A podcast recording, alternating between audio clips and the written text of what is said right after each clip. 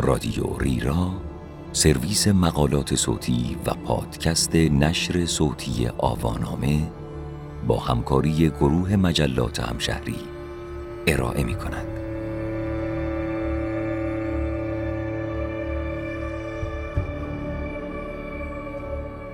یک گام عقبتر از هیچکاک این عنوان یادداشتی است به قلم آریان گلصورت که در شماره 24 مجله سینمایی همشهری 24 در دی 1399 منتشر شده است. من مریم پاکزاد هستم.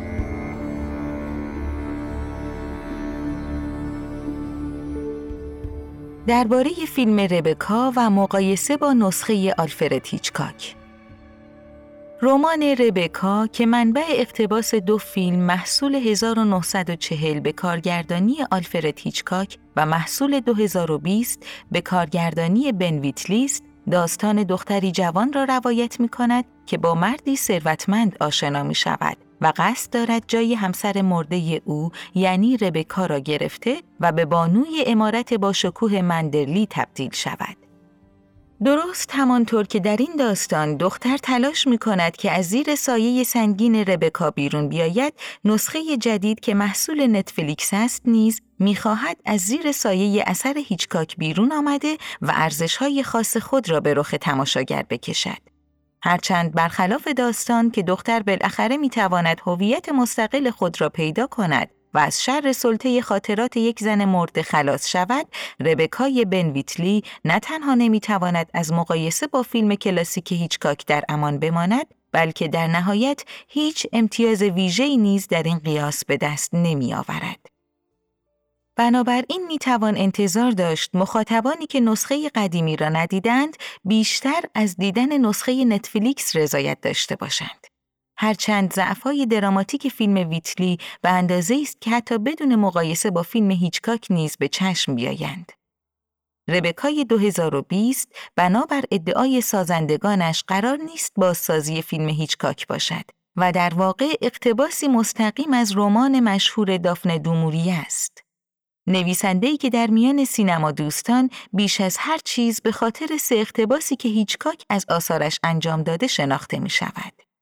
فیلم های مهمانسرای جامایکا محصول 1939 ربکا محصول 1940 و پرندگان محصول 1963 البته حالا نگاه نکن محصول 1973 نیکولاس روگ نیز بر اساس قصه ای از دوموریه ساخته شده که جزو آثار کالت تاریخ سینما به حساب می آید. رمان ربکا منبع بسیار مناسبی است برای ساخت یک تریلر روانشناختی و رمانتیک با حال و هوایی گوتیک. قصه‌ای که مهمترین شخصیت آن قایب است. زن مرده‌ای که در فیلم ها نیز هرگز او را نمی بینیم اما حضورش همواره احساس می شود و انگار بعد از مرگ نیز بر زندگی و احوالات ساکنان امارت مندرلی تأثیر می گذارد. البته خانم دانورس که سرخدمتکار مندرلی به حساب می آید تجسمی از حضور ربکا در امارت است. نقش خانم دانورس را در نسخه تازه کریستین اسکات تامس ایفا می کند. بازیگر توانمندی که نقش آفرینیش در این فیلم نیز مورد توجه قرار گرفته است. با وجود این خانم دانورس نسخه کلاسیک به مراتب مخوفتر به تصویر کشیده شده و راز آن در شیوه کارگردانی هیچکاک نهفته است. دانورس در فیلم 1940 به واسطه طراحی هوشمندانه میزانسن انگار هیچ وقت راه نمی رود و مانند روحی سرگردان در برابر دختر ظاهر می شود. ما او را همیشه از نقطه دید دختر می بینیم و به همین دلیل همراه با شخصیت اصلی هر بار از حضور او قافلگیر و حراسان می شویم. خانم دانورس در فیلم هیچکاک هرگز مشغول انجام کارهای عادی نیست. انگار او نمی خوابد و نه غذا می خورد و نه حتی احساساتش را به شیوهی معمول و آشکار بروز می دهد. می‌گویند حتی هیچکاک اصرار داشته که او تا می‌تواند کمتر پلک بزند و این گونه جلوه خوفناک به خود بگیرد. این در حالی است که خانم دانورس در ربکای 2020 فاقد چنین جلوه است. او بیشتر به زنی دستیسگر و بدتینت میماند که می‌خواهد انتقام مرگ بانوی محبوبش را از خانم جدید خانه بگیرد. حتی مرگ او نیز به هیچ عنوان آن تأثیر لازم را بر مخاطب نمی‌گذارد. در حالی که سوختن خانم دانورس در فیلم هیچکاک و در میان آتشی که خود در مندرلی برافروخته کاملا در راستای سیر دراماتیک شخصیت او و معید رابطهش با امارتی است که انگار پس از ربکا دیگر نباید جای زندگی هیچ کس باشد. البته اینکه ربکای جدید نه راز و رمز نسخه قدیمی را دارد و نمی‌تواند حس تعلیق و حراس را مانند فیلم هیچکاک به مخاطبش منتقل کند فقط به شخصیت پردازی و شیوهی به تصویر کشیدن خانم دانورس بر نمیگردد. به طور کلی فیلم ویتلی از نظر فضاسازی کاملا از فیلمی که هفتاد سال پیش ساخته شده عقب میماند. مندرلی در قصه دوموریه تنها محل وقوع حوادث نیست. مندرلی انگار یکی از شخصیت‌های اصلی داستان است و هویت خاص خود را دارد. فیلم هیچکاک با فضاسازی گوتیک و نورپردازی درخشان و البته تصاویر سیاه و سفید بسیار بهتر این امارت را به تصویر می کشد. تصویری که مندرلی شیک و بزک شده نسخه جدید در برابر آن رنگ می بازد. این احساس که روح ربکا در خانه سرگردان است بسیار وابسته به چگونگی و کیفیت نمایش مندرلی است. فضای حاکم بر مندرلی در فیلم هیچکاک با استفاده هنرمندانه از نورپردازی و فکوس عمیق کاملا بر مخاطبش تأثیر می‌گذارد. تکنیکی که در این فیلم و البته فیلم دره منچه سرسبز بود جان فورد پیش از فیلم همشهری کین به کار رفته است. ولی در فیلم Netflix باسمه‌ای تزئینی به نظر می رسد. ربکای 1940 اولین فیلم هیچکاک در هالیوود بود و حاصل همکاری او با تهیه کننده برجسته سینمای آمریکا در آن دوران یعنی دیوید او سلزنیک. سلزنیک پس از برباد رفته محصول 1939 به سراغ ساخت ربکا رفت و از همین رو می‌خواست این فیلم را نیز رنگی فیلم برداری کند. اما هیچکاک با او مخالف بود چون اعتقاد داشت که قصه دوموریه با تصاویر سیاه و سفید بیشتر جور است.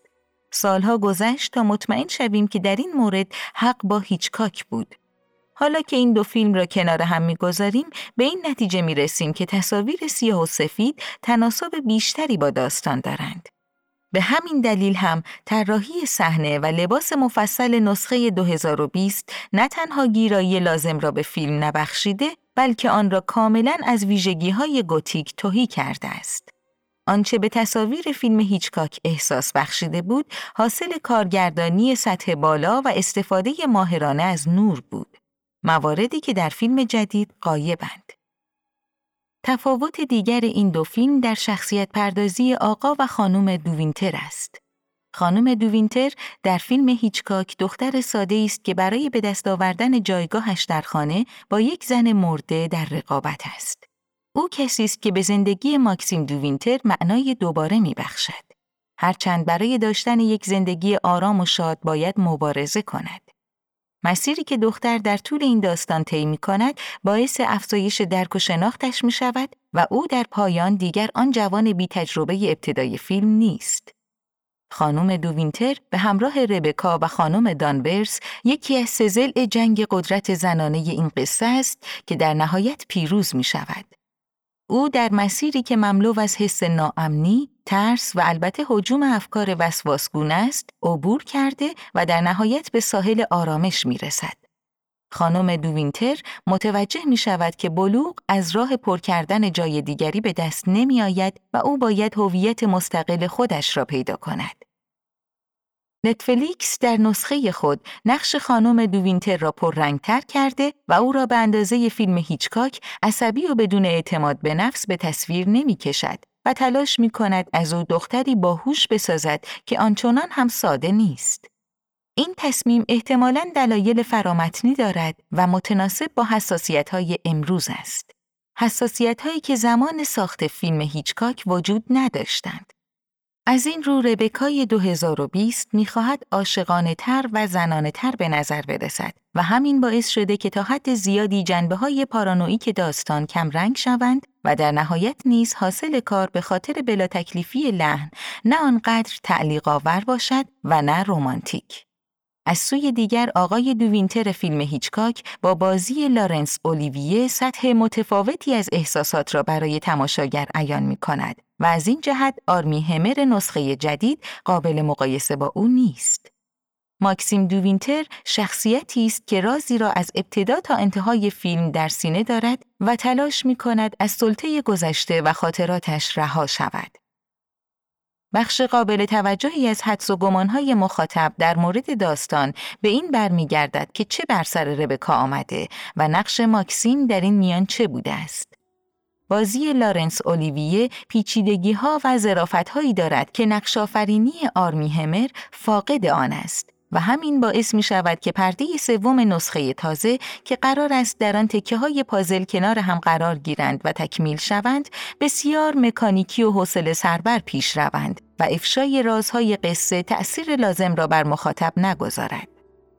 خلاصه ایار یک فیلم را تأثیری که بر تماشاگرش می‌گذارد مشخص می کند و نه رنگ و لعاب و تولید مفصل. این همان چیزی است که فیلم هیچکاک را همچنان زنده و پویا نگاه داشته و فیلم بنویتلی را به سرعت از حافظه ها پاک خواهد کرد.